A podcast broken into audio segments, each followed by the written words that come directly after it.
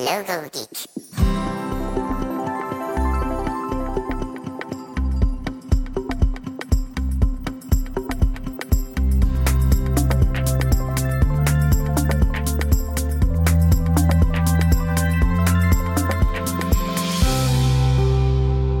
Hey Logo Geeks, it's Ian Paget here. I'm back with another podcast that's created to help you make a living designing logos. Today's episode is sponsored by The Perfect Match, a game where designers submit mood boards created using Adobe stock assets.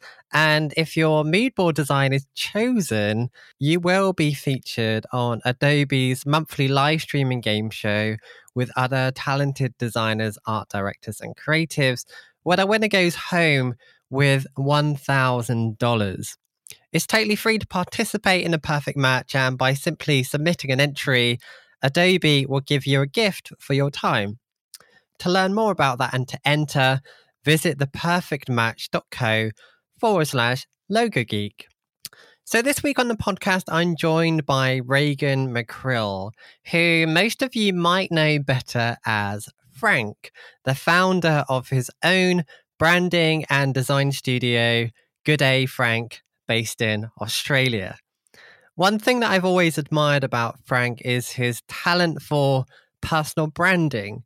So um, go and check out his social media, uh, Instagram in particular. And I feel he really captures his personality whilst also sharing great advice and knowledge that provides credibility and trust. I highly recommend that you go and check out his website too and all of his social profiles, as I feel that he's uh, someone that's a really great case study uh, for other graphic designers on uh, how to do this stuff really well. So I'll include links to all of that in the show notes, and you can find it just by heading to logogeek.uk forward slash 117. In this interview, we'll be discussing how G'Day Frank came into existence, the transition that he took to go from full time employment to self employed, how Frank developed his personal brand and built a reputation. And we end the interview discussing niching and how it didn't work out for Frank and the lessons that he learned from the experience. So let's dive into this. Here is the interview with Good Frank.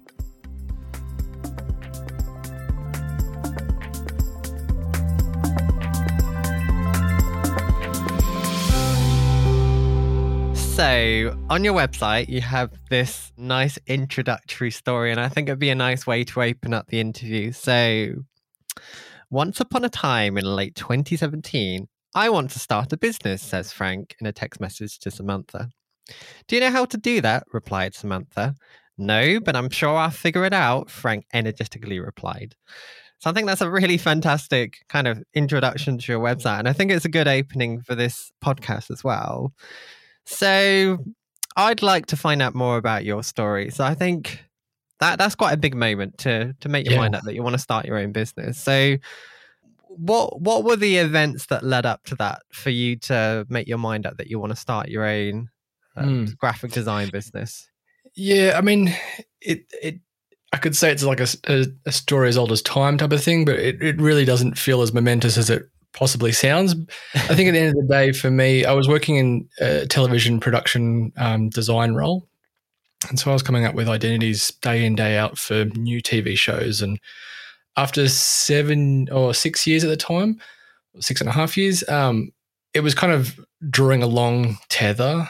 And I was not so enthused about it. The team was just not having so many wins and things. And it's a really low hit rate. It's kind of like the hit rate you might have on an e-commerce store where it's like three to six percent. Like this was a kind of hit rate for TV shows getting up on on air, so it was a bit deflating and not seeing your work out there as much as you'd hope it would be, and all these kind of things. Anyway, I got to this point where um, I was starting to reconnect with the, I guess, the design community that I was felt a part of when I was in my uni days, six, seven years prior, and uh, I just thought to myself, look, there's got to be something that I can do more than this. I don't think I want to go into working at another agency or another production house or something like this. And I'd always watched my father, who is a self made man of sorts. He's a contractor in the music industry. And you know does really big you know amazing shows from anything from Elton John to Coldplay to um, just kind of you name it. He's probably worked mm-hmm. on that uh, tour. But watching him having done what he's done, working from home, having that uh, diligence to to actively do the work while being in the home setting and you know obviously flying away and doing tours and things but to see it's actually possible kind of gave me an idea that I don't want to want to work for somebody. I want to do it for myself.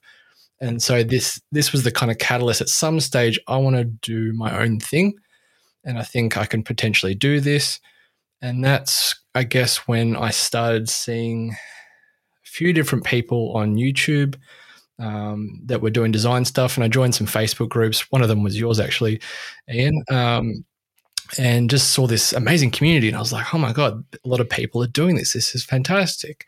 And then, like most people, probably a million or more people out there, discover Chris Do in the Futur. And what they were teaching at the time was quite uh, revolutionary, if you will. Um, and it just sparked something. I was like, this is it. This is the time I want to do this. And me chasing bright lights, I was just, it was just like falling down a rabbit hole of all these different bits of information, either business or how to interact with clients and all this kind of stuff. And yeah, end of 2017, I just thought to myself, look, my my child at the moment, we had a, a uh, not even a one year old, I don't think at that stage, six months old. And we've we've got married, we've done all the things, and we've got to the point now where I think this might be my time. Let's do this.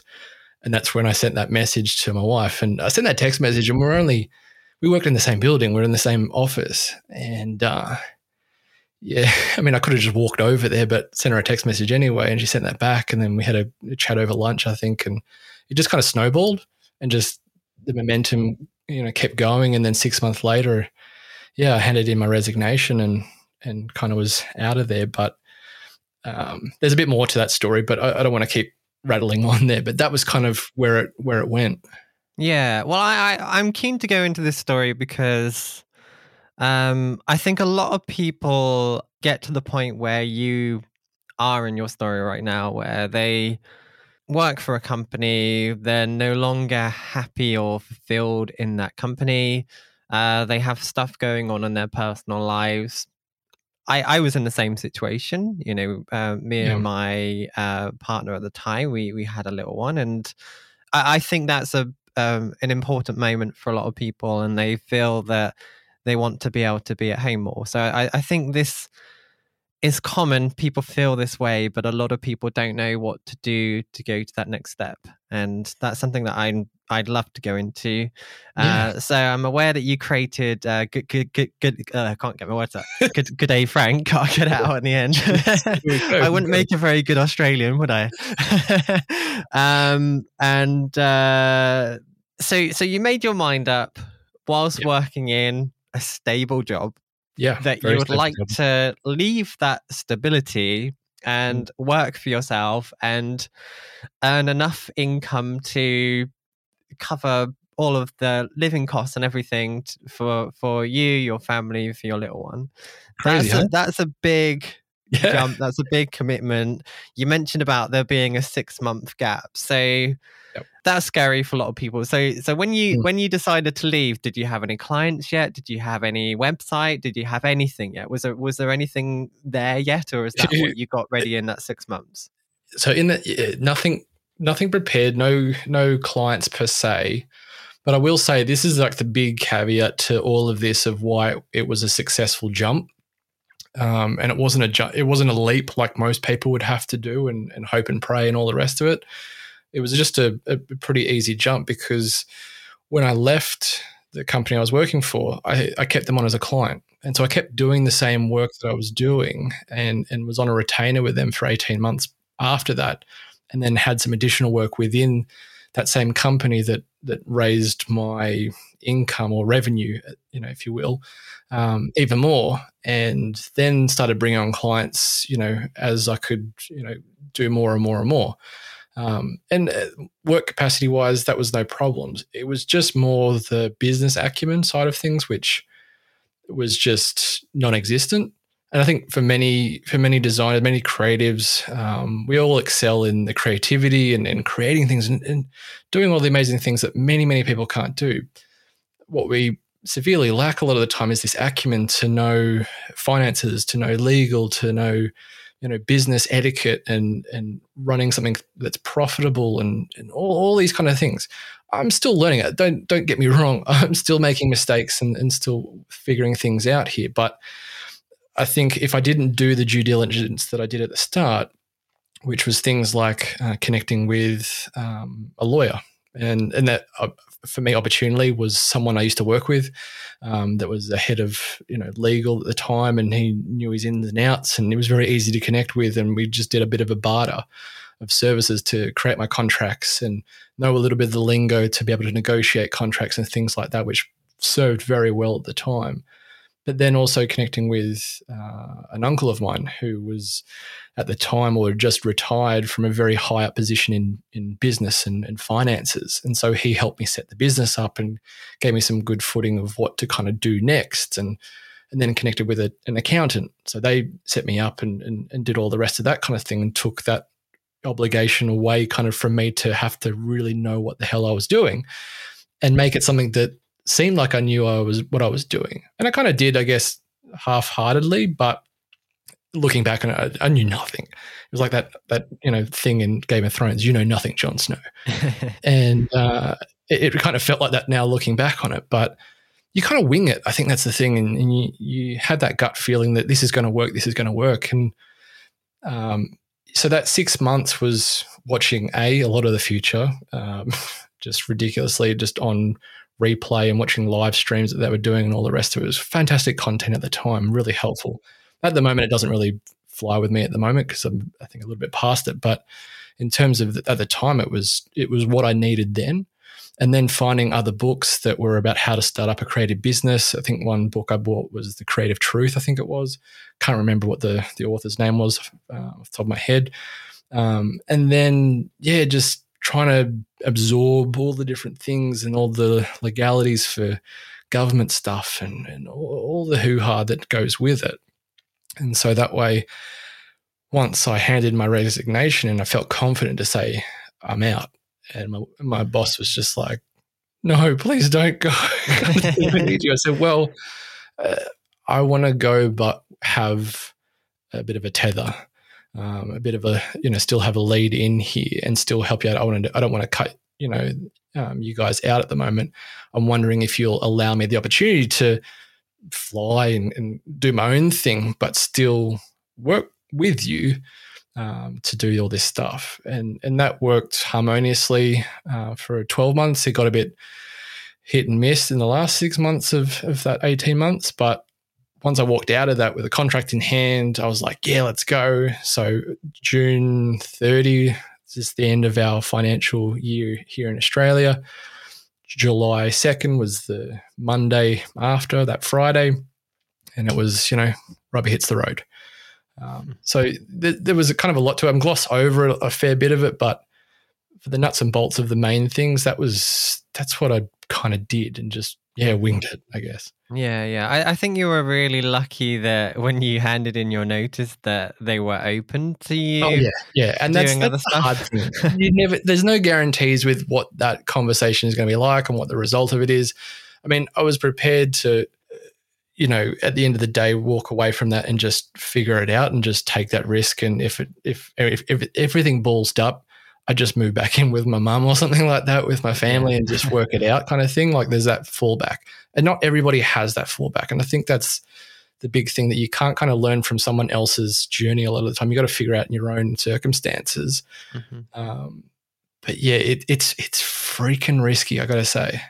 Yeah, I was really lucky that when I um, got to that point and I handed in my notice, First of all, I already had clients. I already had a stream of clients. I already had a presence online. So, you know, when I handed in my notice, I probably would have been okay.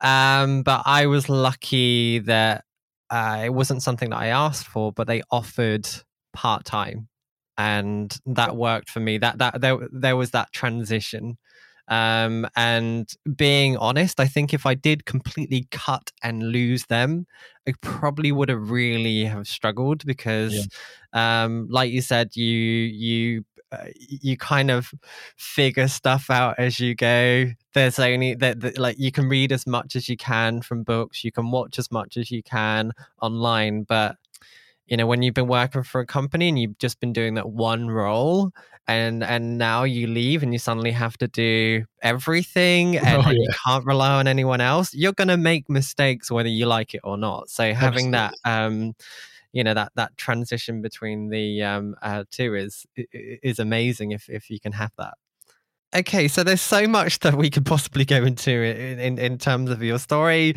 just based on what you said then. But there's there's a thousand things I want to talk about with you. I, I, I know we can probably talk for a long time. So uh, let's see if we can break this down. So one thing that I think you are amazing at, like like incredible at, is the ability to create a personal brand.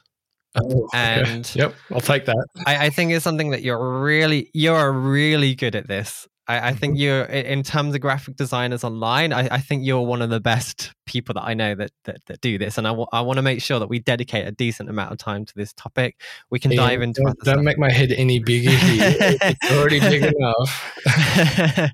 okay, so personal brand. Yeah, I think. um why why good day frank like frank isn't yeah. even your name your name is reagan so yeah. how did good day frank come up yeah let's let's take it back to that okay so everyone kind of wigs out when they're like that's not your name it's like well if you know me on linkedin that's i have it as my actual name legal name um, but Frank comes from my middle name, is Francis. Uh, everyone might go, "Oh, Francis," but uh, it's just such an old timey kind of name, but it's both my grandfather's names. Interestingly, when my parents met for the first time and they said, Oh, what's your parents' name? What's your parents' name? And both my grandparents on both sides are, are Betty and Frank. And it was this weird conversation my parents had, and it's a great story. But from for me, uh, growing up with the name Reagan, there's nothing wrong with a name. There's there's harder names to pronounce and spell than mine, but it was always mis spelt and mispronounced. Yeah. I get Regans a lot and weird spellings that sound like I'm a Game of Thrones character. Um, just it, it, kind of always grinded either my gears or even my parents' gears.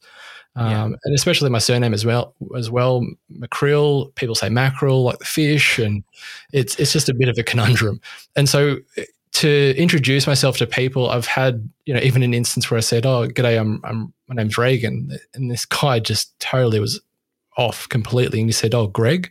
I was like, Mate, do you want to try again? um, and so from there, I just wanted to give some person that I connected with the easiest way to connect with me and remember me. And I knew that wasn't going to be with Reagan. It, it just isn't going to fly. Uh, even just seeing emails that come back with different spellings, like, uh, okay. Um, so I just thought, let's go with my surname and what my grandfathers called themselves is Frank. And and made that a thing. The g'day part of it, I mean, lo and behold, I'm an Australian. And that's how I greet people rather than saying hello or hi or hey, I'll say g'day. And literally walk down the street and someone walks past and I'll say g'day. If they're a local, if they're just some random in the city, I'm not going to say hello to everybody. Um, but that kind of salutation um, creates an interesting uh, instance where I can answer the phone and say, G'day, Frank speaking and kind of use the brand name right there, or I can I can write an email and or someone a client can write back an, an email to me and say, "G'day, Frank," and my brand name is right there in that first greeting if they want to use it. And a few clients have, and they get like they put the little smile emoji after it and like, see what I did, um, that kind of thing. And it, it always makes me smile when that kind of thing happens. And or if I say, you know, "G'day, how you doing?" They say, "G'day, Frank," and it's like there's the brand name right there. Um, so it, it's nothing new. There are a few businesses in Australia that do use G'day in at the start of their uh, business name, and it, it, works quite interestingly. And it's just to say that I'm an Australian. My name's Frank. It's not really Frank, but it's my middle name, so it's still not just some made up thing. And um, it's just easy to remember, easy to spell, um, easy to pronounce, and that's what a brand should be. It's what a logo should be. It's all these hallmarks of branding. And I don't think I considered it like that too uh, too much when I was creating it. Originally, I wanted to call it Frank, but then I found out there was a heap of businesses called Frank, and it wasn't original at all. But then found G'day Frank was free on Instagram, on Facebook, on Twitter, on uh, a domain name for g'dayfrank.com, and I was like, let's let's roll with this. Let's see what happens. And the branding side of things, yeah, I just made a logo and kind of slapped it together. Used pink and blue because it was like boy, girl. I'm not offending anybody there. Let's do really stereotypical. Um, pink might be a bit, off center for a guy to be using. Lo and behold, there's a couple of other guys who do branding that have pink as well. But um, that was kind of the, the the guts of it. There was nothing too overly considered about it. But since then, it's it's it's evolved, and I've started to understand what I can do with it, and um, and really make it something into so many different touch points. So that's that's where it comes from. That inception. That's a really long answer, but that's that's where it is. No, you you you explained that incredibly well, and uh, I, I think one of the amazing things about it is you can't really forget it. And I, I think you are right that uh, Reagan. Uh, I, I would be honest, I've never heard anyone else with that name, so I can understand why people would spell it incorrectly, and and yeah. I can I can understand why uh, why you made your mind up to go in a, in, in, in, in a different route. Especially in Australia and the UK. In, in America, they've had a, a president, Ronald Reagan. I think that's where the name originally ah, came from, yes. from my, my, parents. Um, so if when I was if I was in America, Reagan is it's generally a, a female um, name of all things. So the only other person I've met that's a Reagan is a is a lady, and she was American. Um, so it's not an un, uncommon. Like if you typed in, you know, that name thing you might you might have seen on Instagram about looking up your name in Urban Dictionary or something like that. Yeah, what yeah. that means. It's always a, a, female kind of definition. There's no there's no blokes ones in there, but but yeah, it's it's a bit of a, a tricky one at times. Um, not to say that I'll change it or anything. I'll just use it kind of like a, someone on a stage name would use. Mm-hmm. Like Ringo Starr's name isn't Ringo Starr, kind of thing. Um, yeah, and just yeah. make that a thing. Yeah, definitely. Okay, so in terms of expanding on your personal brand, yep. Um, and another thing that I feel that you've done well, and I don't know if it was like this from the outset, uh, your website, your social media, mm. um, you have first of all fantastic images of you. Uh, they all seem to capture a lot of personality.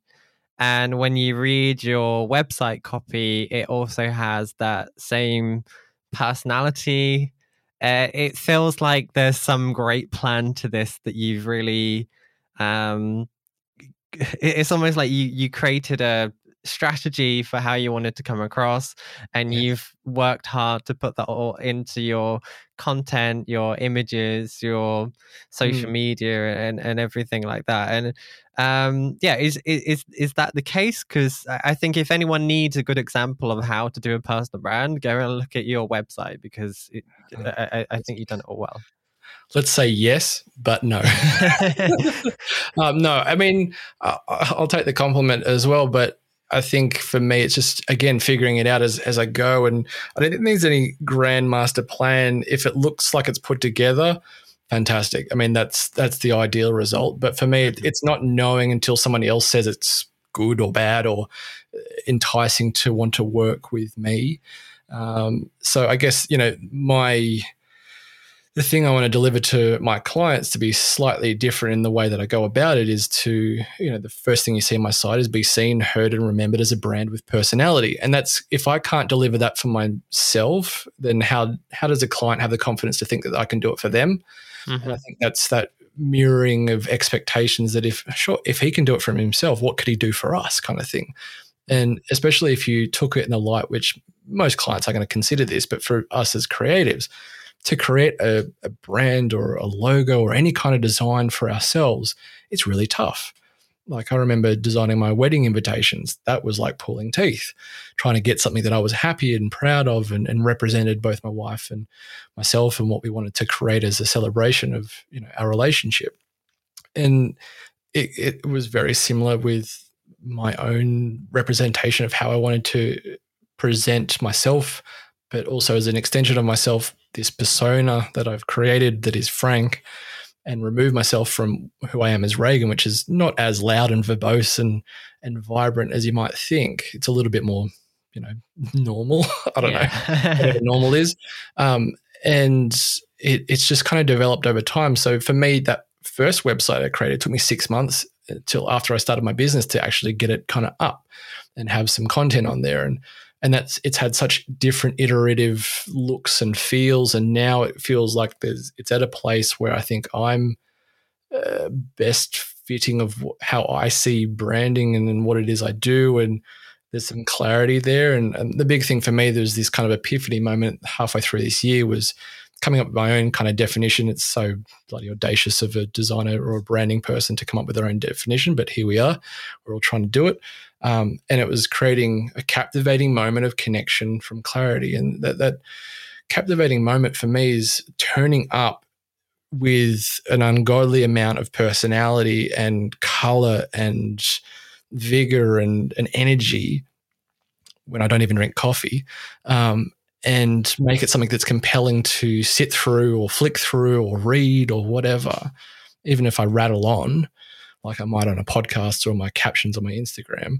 Um, if that captivates you and that, that forms a connection, fantastic. Right there, we've got something going on about a brand that you're going to remember me for. Mm-hmm. And then all this comes out of clarity of knowing who it is I want to connect with, how I want to connect with them, what I want them to feel, all these kind of things to create an experience and, and everything kind of ties in with it. So for me, I, I feel like I'm quite grounded in what it is I do now. I mean, it's only been three years and this will probably change in a fleeting moment in a year and a half, maybe.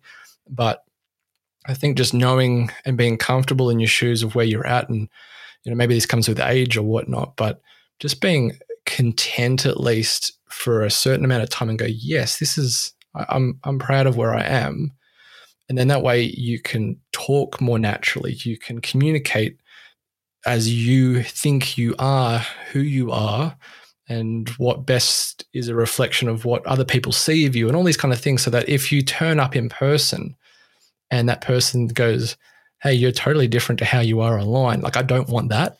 Mm-hmm. Um, when I went to a design conference halfway through the year, um, a lot of people came up to me and they knew me. I had no idea who half these people were, but they followed me on Instagram and I was like, Hey, how you doing? Introduce yourself. Because they're like, Oh, hi, I know you are following Instagram. It's like, okay, come on, let's start up a conversation here. And They're like, Oh, that's fantastic. You're so welcoming and, and just like I thought you maybe might be, but I wasn't too sure if, you know, when you meet some people, they might be totally different in person. So mm-hmm um, you know, there's there's just a lot of different ways that you can go about presenting yourself in a different way that is not just hi, I'm a designer. Here's my work. What do you think? Um, you know, you can entertain, you can educate, you can, you can, you've got so much opportunity to connect with people rather than what designers had 10, 20 years ago, where you had to do it face to face. You had to call people. You had to do all these face to face meetings. You had to knock on doors. You didn't have the same opportunities as you had now. So it's like, why the hell not? Why, why wouldn't I put on a wig and have a little bit of fun and not take myself so seriously, you know? Um, why wouldn't I get in front of a microphone and think I'm all that and make a podcast? You know, doing all these things just to show up and have fun and not take it too seriously, but also understand what it is you do and what kind of impact you make, um, and show people the way, I guess, and and give people the confidence to feel like you know what it is you're doing and that you can help people mm-hmm. I think is what helps you kind of get a bit of an understanding of what you bring to the table and, and, and, and you go from there and you be comfortable in that. I interrupt this interview for a short message from the sponsor of this episode, The Perfect Match, a game where designers submit mood boards created with Adobe stock assets and earn your chance to play on a game show to win big. As designers, we pitch good vibes and great ideas through visuals all day, every day. But how well does our design communicate? Do clients and higher ups really understand the work we put in front of them? Well, let's find out. Test your skills by assembling a brand inspired mood board with Adobe stock images to the perfect match. And if your skillful product is chosen, you will be featured on Adobe's monthly live streaming game show with other groovy designers art directors, and creatives, where the winner goes home with $1,000. It's free to participate in the perfect match, and if you submit an entry, Adobe will give you a gift for your time. To take part and to learn more, visit theperfectmatch.co forward slash logo geek. That's theperfectmatch.co forward slash logo geek. So now let's get back to the interview. I find it really interesting what you said about uh, like the, these websites where people say, "Hey, I'm a graphic designer. Here's my work." Um, I remember a lot of people doing that type of thing five years ago or more, maybe ten years. Yep. But I, I think now, and, and and I don't know exactly why it's going down this route, but I'm finding that the most successful designers or, or people that are doing well or, or well known Mm. tend to almost act like a celebrity. So I, I think I'm gonna. Say, I feel like I feel like I fall into that category because I've got my own podcast, I've got my own community, I'm doing all these things. Yeah. You're doing this stuff as well. So you have your own community, you got your social media, you you attend these conferences, you speak at events.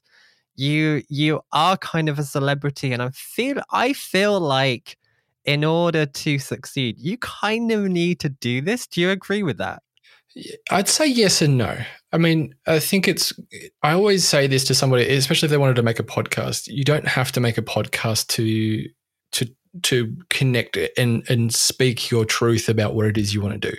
Like Mhm. You can you can happily go along with life and and just create great things in in silence and and do your thing, and people can admire you. You don't Yeah, have to get out there and do all these Yeah. things.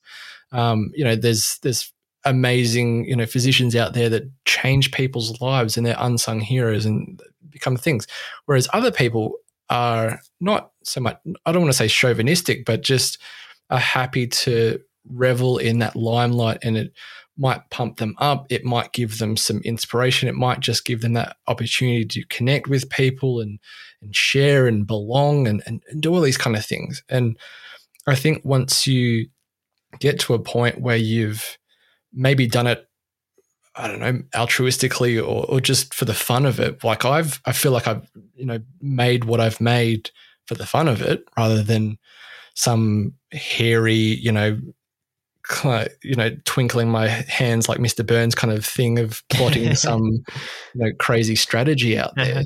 Mhm. Um, it's not so much that; it's just having fun with something, and then people notice, and it just perpetuates, and, and people start to share things and go, "Hey, there's that guy. I, I like what he's doing," or "I like what she's doing," and you follow along, and you've got this thing called social media there that just amplifies that, and um, it, it makes those connections a lot easier than it probably would have, you know, back in the day, like I mentioned. So, Yeah. I mean, it, it does, I think, potentially help open doors.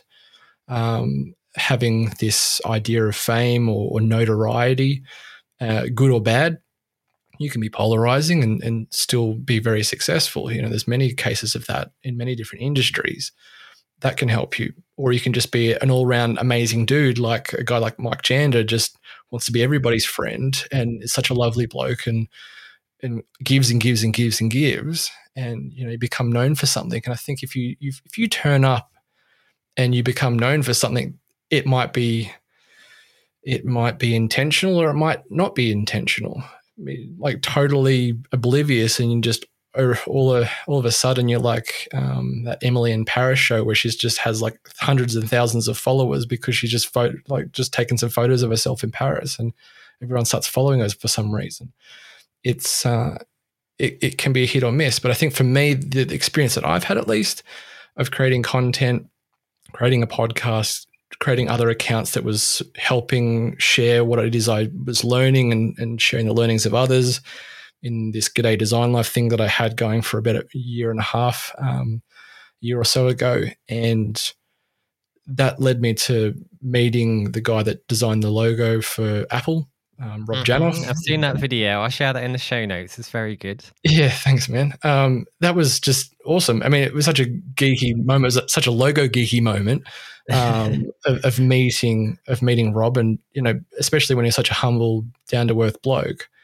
And um, and just these weird and wonderful things where where doors open and you have these conversations and these connections and you know it might not lead to to work necessarily and to to revenue things and, and all these kind of things but it might be that catalyst that helps you become more confident you know more apt in how you communicate uh, and that might come across in how I articulate myself in a podcast like this, that I can happily get in front of a microphone and just talk.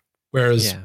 probably three, four years ago before I started my business, I think I would have been a little bit more boring, to be perfectly honest. Um, so it, yeah. it, has its it has its positives, but it can have its negatives. I got to say, Ian, as well. I don't know if you'd have experienced this of you can have criticism or you can have people that don't like you and you can butt heads with people you know, I've had that in several instances of late or in the last couple of years where just you you have conflict with people and, and people yeah. have conflict with you because either you're doing something that they're not or they're doing something that you're not and you know you get a bit of tall poppy syndrome happening and i don't know if it's jealousy or if it's just you know difference of opinions whatever it might be where you start to become on a stage with people that you know either have a similar limelight or, or wanting to have a limelight and you know getting the getting their knickers yeah, in a knot. Yeah, I think that type of thing is is is uh, sadly part of being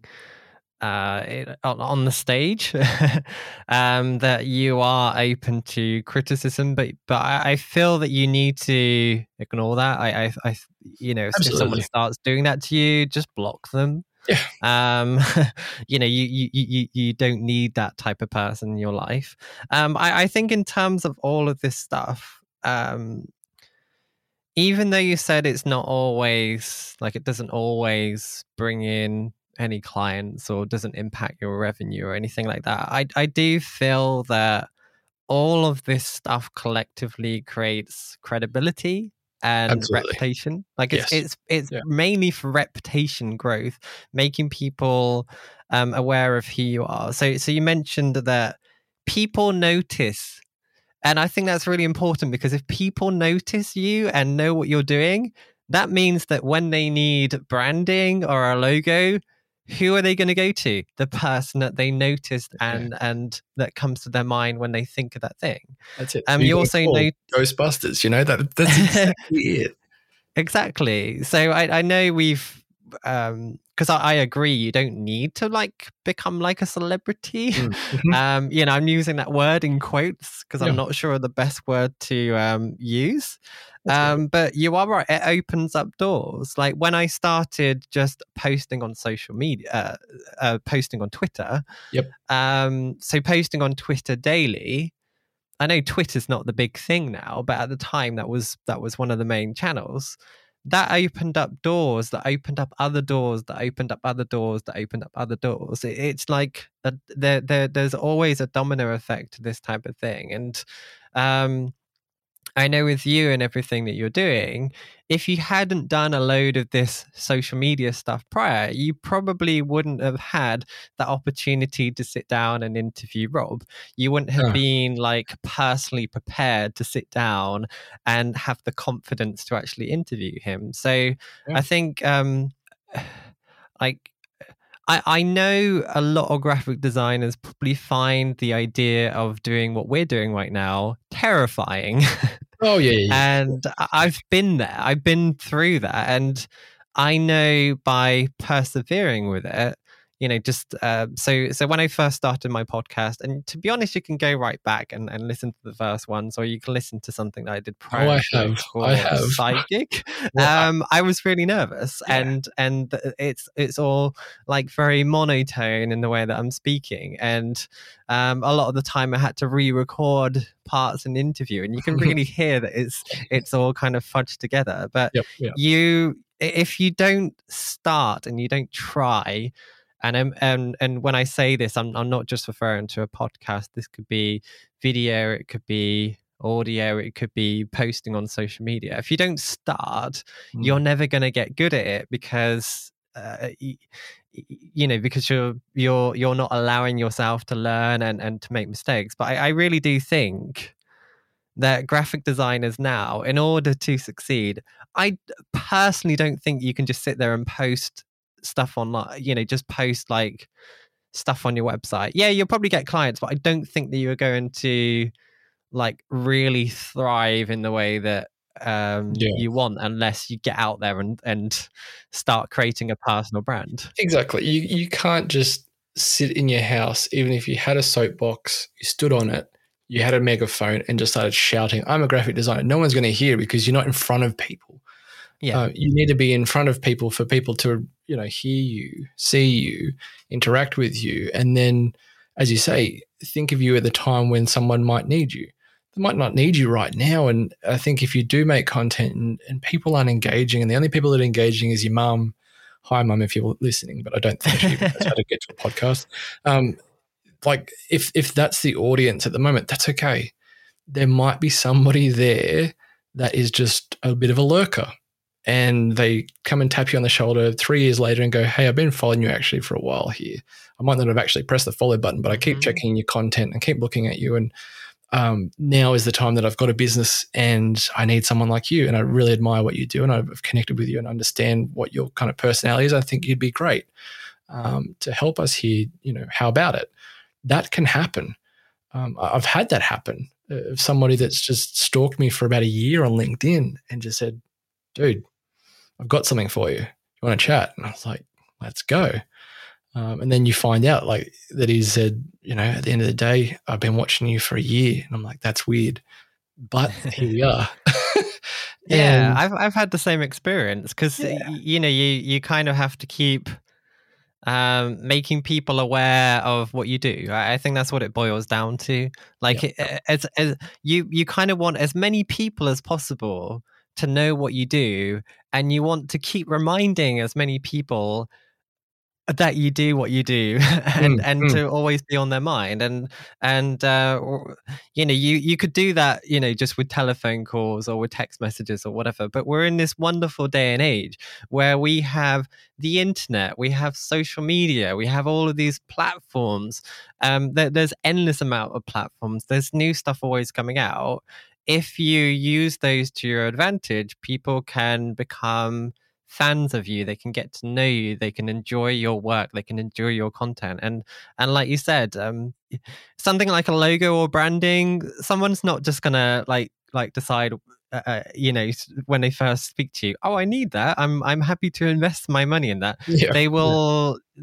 They eh, they they will need to wait for the right time and then they need to be able to think who who could do that for them and and mm. if they know you if they like you if they trust that you can do the job and and you being able to consistently prove that you can do that who are they going to call? Yeah exactly they're going to call you Exactly. I think that there's one kind of pitfall, I guess, to doing this and showing up and, and creating a, a kind of a following or an audience or, or people that engage with you in a community or whatnot. I think for many creatives, you start to attract those that are like you. Um, you can't help it. Um, I, I didn't set out to make content on Instagram to appeal to my fellow creative. Um, at no point did I until I really made a side account that I could just share what it is I was learning and learn at the same time with G'day Design Life. And I think a lot of designers might potentially, like me, get sidetracked by wanting to educate others or, or share that knowledge mm-hmm. or share that process rather than trying to target and aim that content at a potential business or client or individual that could benefit from your services or what you do best. Mm-hmm. Um, everybody at some stage has created educational content for their fellow designer, for their fellow creative, which is nothing bad, but it might detract your attention away. Sorry, de- yeah, is the word detract? No. Yeah. Whatever the word is. Um, just take you away from what it is you should be realistically doing for the, that's most yeah. viable to what it is you need to do. Um, that's just one thing to kind of keep in mind if you do show up like this and just kind of think to yourself, do I need to be sharing what it is I know with fellow designers? This is going to be advantageous to me finding a new client. Is someone is a client going to find this interesting? Um, you know, they might they might say that this guy knows what they're doing because this is what they're, you know, this is what they're showing me how to do these things. I don't know how the hell to do it. They seem like the expert. That's great. That can happen. Uh, I see Made by James, you know, James Martin doing that. really well, but he still shows the actual work. He's doing a lot of it. Um, and and so there's there's always exceptions to that rule, but I think we might just get a bit clouded in wanting to share and Yeah. do all the things. Yeah. So Yeah, I know I'm I'm probably not the best example of that, but in in my case it's very much a a, a, a conscious choice. Like I've intentionally um wanting to go down the route of creating content for other graphic designers, but what I found by doing this and and at the beginning I did fall into that trap and it was kind of by accident. Um but but as my business has progressed creating this content now i'm i'm making an income from this through sponsorship Yep. um but also the way i see it is anything you do no matter who it targets it grows your reputation. It Yeah. improves your reputation. It it kind of cements credibility. It opens up doors. So it it it even though i'm creating that content for other graphic designers it still achieves all of that stuff that um allows me to attract clients in indirect ways Yeah. um but that's a that's a whole topic in its it own yeah. and i've got more questions that i want to ask let's you. go. Let's So- press on.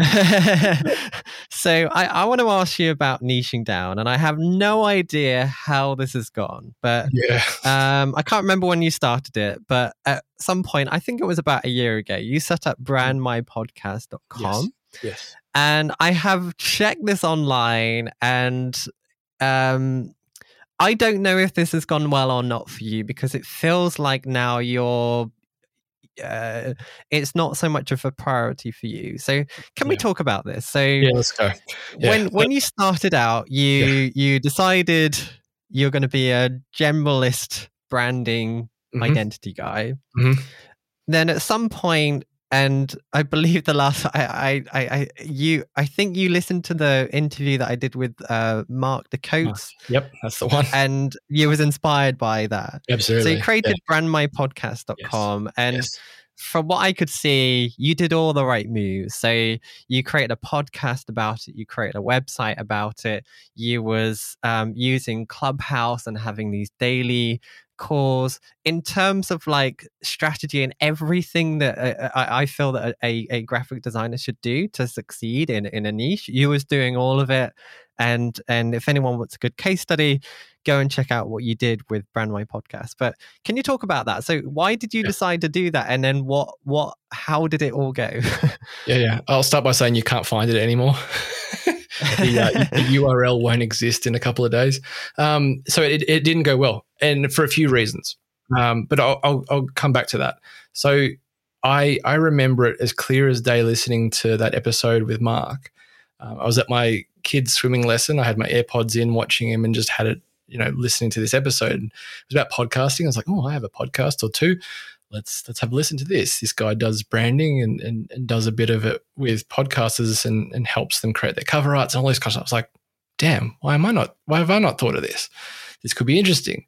There might be something in this, and I didn't think it really needed all that much to create something that looked the part, sounded the part, and, and all the rest of it. So I could create the, the landing page in a couple of days and kind of sub branded G'day Frank in a way, put some headphones around my little GF logo and made it kind of look the part and everything. And thought, yeah, let's make a podcast that accompanies it and and create content around it. And so from January 11th was my birthday, uh, start of this year.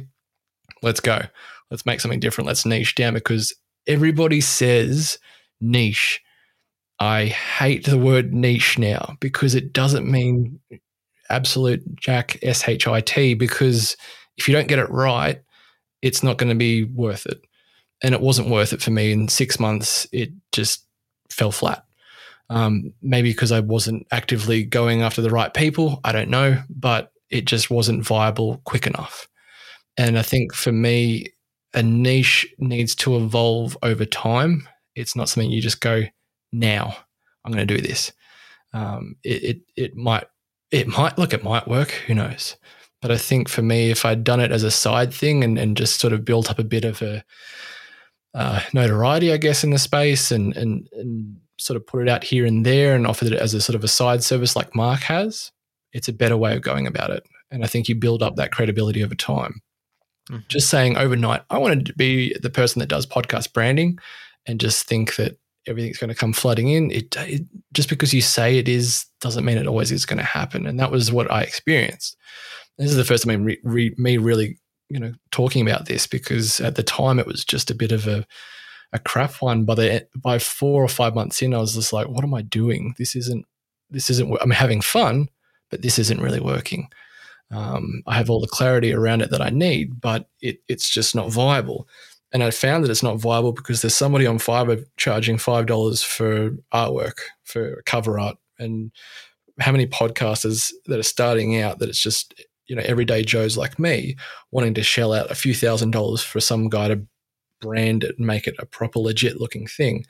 Not many because I know that not many podcasters succeed in creating podcasts. You get pod fade and you die out after five to ten episodes, maybe twenty if you know you've had a good crack at it. Um, it's not as viable, especially commercially, to you know generate revenue out of it. You need to be doing it for a long time and get sponsorships like Ian does. So, you know, it, it's it just for me the rose-colored glasses sort of shattered. They didn't just come away; they were just like, "What are you doing?" Um, and that's where I was like, look, this needs to kind of finish here. I've had have had fun. I've explored the idea of niching like hard and quickly, and it's not viable for me to create a sustainable income out of this. Um, and so I was like, I need to go back to branding the way I was doing it to service and product based businesses, be it here in Australia or abroad and maybe niche kind of in some places where I've had some traction already and kind of say these are kind of like the general areas that I think I'm best suited to based off past experience and things like that, and maybe some slightly bit of interest. But I think to niche, you're better off niching on a type of service offering, like if it's branding or if it's illustration or if it's website design, UX or UI, that kind of thing rather than doing that the kind of the vertical or is it vertical or horizontal, whichever axis it is of industry. Mm-hmm. Um, it, it, it can be a bit fraught of, with danger, but I know you know people like uh, I think one of the, your admin of Logo Geek, um, Craig, um, that does schools and, and that kind of branding. Like I think over time he probably found that niche of just working with more and more over time um, and, and, made something out of it. So, yeah, it's uh, it no longer exists. I'm sorry to say. Oh, that's a shame. I I know uh, watching you when you did that, I, I felt like in in terms of all of the moves, it felt like you were doing all the right things. So you were creating content specifically to help podcasters. So he was doing that through social media, so on Instagram primarily, as far as I'm aware. Um, you were also using Clubhouse to do these uh, really nice, like live events where you were talking about podcasting to attract people.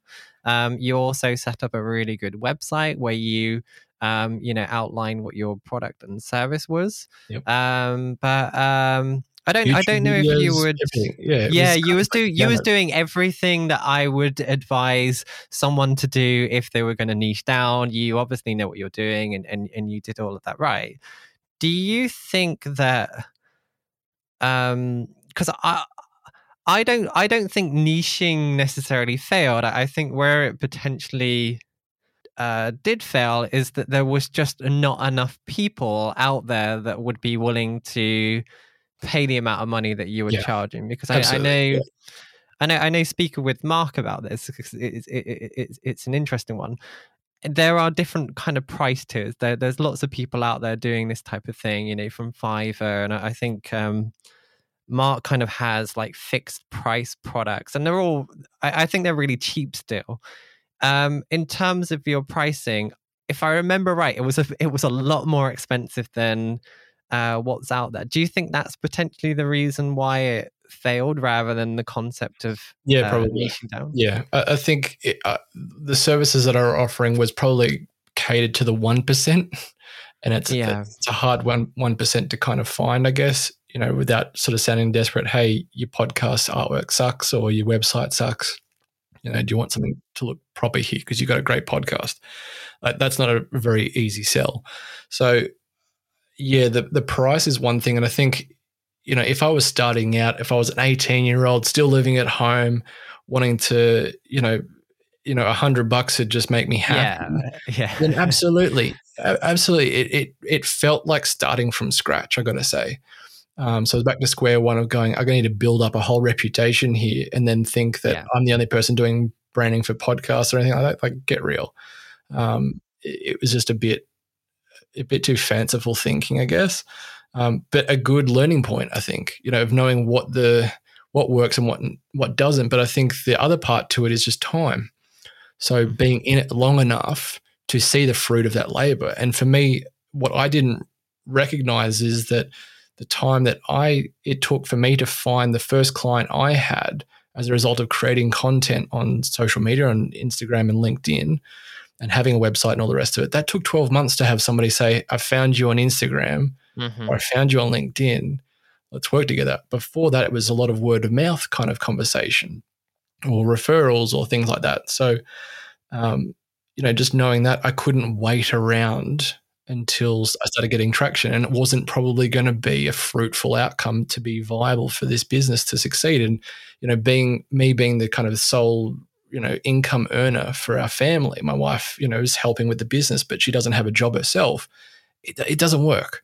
So you need to be able to recognize this very quickly. If you don't, then you're really going to be up the creek without a paddle, especially during a pandemic um, at the time, it, it, was just an absolute thunderstorm of things waiting to hit that I was like, okay, I can't.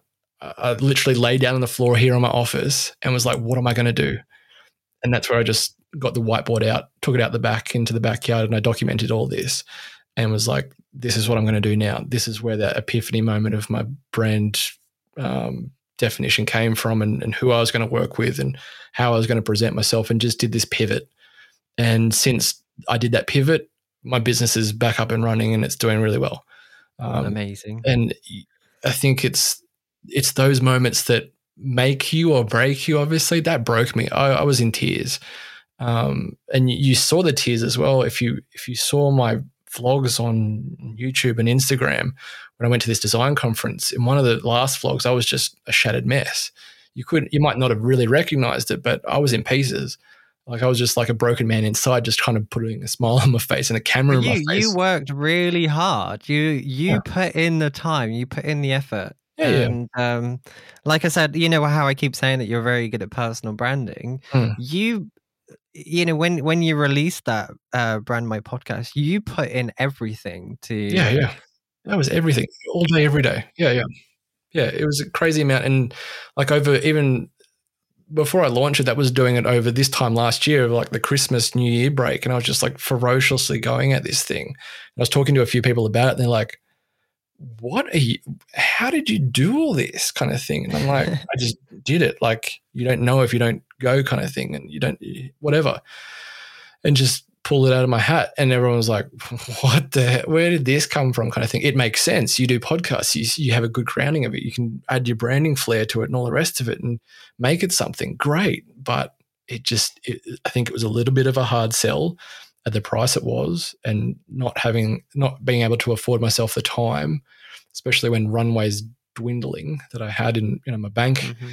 and all the rest of it it just becomes a very very swift decision, but a hard decision at the same time to just cut cut it loose and just go.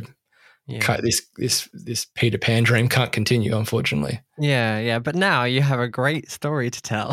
yeah, yeah, exactly. Um, and it'll be going a book or something later down the track. Who knows? Yeah, yeah, definitely. I, well, I, I I think you make a valid point that um you know if if, if you're going to create something new, then then building up slowly makes sense. I mean that that's what I've done with um, all of the logo geek stuff. You know, now I'm at a point where I can specialize in logo design. I can charge a decent amount of money for um, logos, but when I started out, I couldn't do that because I didn't have the portfolio pieces. I hadn't built up a reputation yet.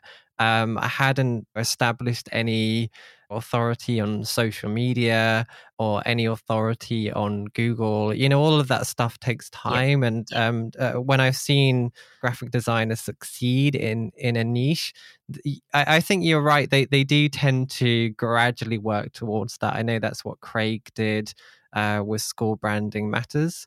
Um, uh, you know, he he obviously didn't do that at the beginning, but he gradually phased towards that. Um, it's something I I think I've been thinking about.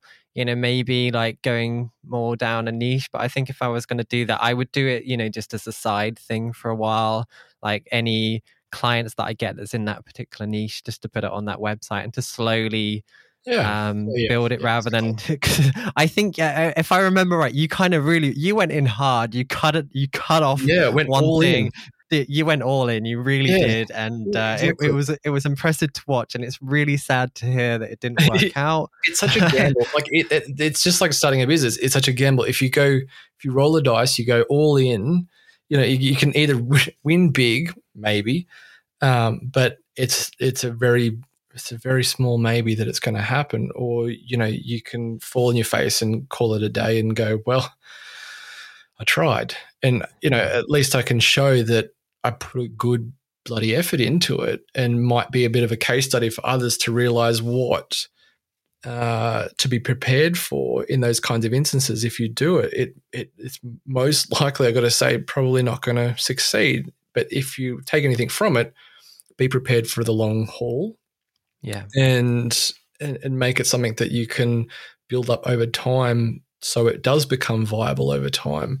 Um, even like look, even if it succeeded at the beginning and got all this traction, it's not to say that it would have continued either. Um, you can have that ebb and flow in business, like always, and uh, and it, it, could have petered out. Who knows? But it's that's just the story that I guess I'd I'd want to share there of just those little caveats that go and just just check in case niching might not be the right thing for you right now. Mm-hmm, mm-hmm. Well, I, I think um, we're nearly at that hour mark, and we've gone through so much of your story. I, I know that we can keep going. I can keep asking more questions. I've you got like a want, list of topics. you can. If um, you I, I want to keep. I want to keep the podcast to about an hour long. Okay. Um, but this has been absolutely incredible. I'm I'm glad in a way that you did try the whole niche thing. I'm glad that we've had this story that you can share. And I'm glad that now you're at a point where things are good. Yeah. They're good, right? You know, I want to end this on a positive. yeah, I'm on a good track at the moment, which is good. So it's keeping me very busy. and uh, I'll be working over these uh, Christmas holidays most likely. But um, yeah, it, I think it's just something where in, in life, in business, you, you're not to know what kind, kind of can come next. And we all have gone through that in the last couple of years with pandemic life. And, and you know, businesses can fail and succeed in times like that. But, you know, if you're there to grit it out and and pivot and reposition yourselves, and that's a big thing about branding is just position yourselves in the right thing and being able to know when you need to change and shift and evolve. Um, it can do you credit over time, but you just got to be prepared, I guess, to slug it out and see what happens. Um, but yeah, like if you can have a fallback plan, a plan B kind of thing, if you can just mm-hmm. go, okay, well, if it all fails, it all goes belly up, then I'll just get a job. Like at the worst, that's what it would have been. So it's not the worst mm-hmm. thing in the world at the end of the day. Yeah, exactly. And I think it's always worth having those uh, backup plans. I, I, yeah. um, I'm, I'm, going off topic slightly here, but there's a book called The Four Hour Work Week, and uh, there's there's a really good exercise I like in there where um can't remember the guy oh tim ferriss yep he speaks about this exercise that's worth doing and i think it's worth anyone doing that that wants to work for themselves is he pictures the absolute worst case scenario so say in the event that you suddenly didn't get any clients, you didn't have any money coming in, you could no longer pay for your mortgage, you um, lose your house, you know, absolute worst case scenario. What would you do in that scenario? And obviously, that's awful that that can happen. And, and in most cases, that probably wouldn't happen. But in the event that it did, I don't know about you, and I think you did mention earlier in this that you could, you know, go and stay with family. Mm. I could probably stay with, you know, family. I've got family. I could sleep on their sofa, worst case scenario. And it's useful to think of that so that you can take risks. And I think yeah. you creating the um, Brand Mind podcast was a risk. Yep.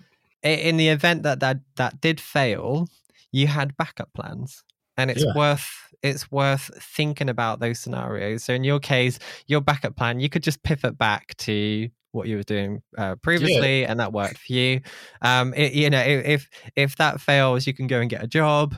If if that fails, you have family, you've got that support system, and go uh, mow some lawns. You know, yeah, yeah. I, I think it's good to think of those things, yeah. and and having that in your mind. You know, the absolute worst case scenario for your situation. Yep. It just helps you in those situations where you want to take a risk, do something different, try something out. Mm. If it doesn't work out, you have that ability to pivot and change. And I think it's good to think about those things in the way that you have. Uh, you've got a good mindset. Um, like I said, everything that you're doing, I think you're doing um, fantastic stuff. And people that don't already know you, they have to go and check out what you're doing. You you know follow you on social media, check out your website, see all of the core stuff that you're doing. Um, I, I, think you're a very good case study. So um, yeah, I really appreciate you coming on, and um, I look forward to hopefully doing this again in the future to talk about different topics again. Likewise, and my head is about to explode with all that, uh, all that, all that. Ian, so thank you very much for having me. You're very welcome. Thank you so much, Reagan or Frank, for such a fantastic interview. If you want to learn more about G'Day Frank, head to his website, gdayfrank.com. For links to his social profiles and a transcription of the interview too, go and check out the show notes for this episode, which you can find by heading to logogeek.uk forward slash 117. And if you're listening to this during the week of release, I wish you all a very happy Christmas. And on that note, I'll be back the same time next week for another exciting episode of the Logo Geek podcast.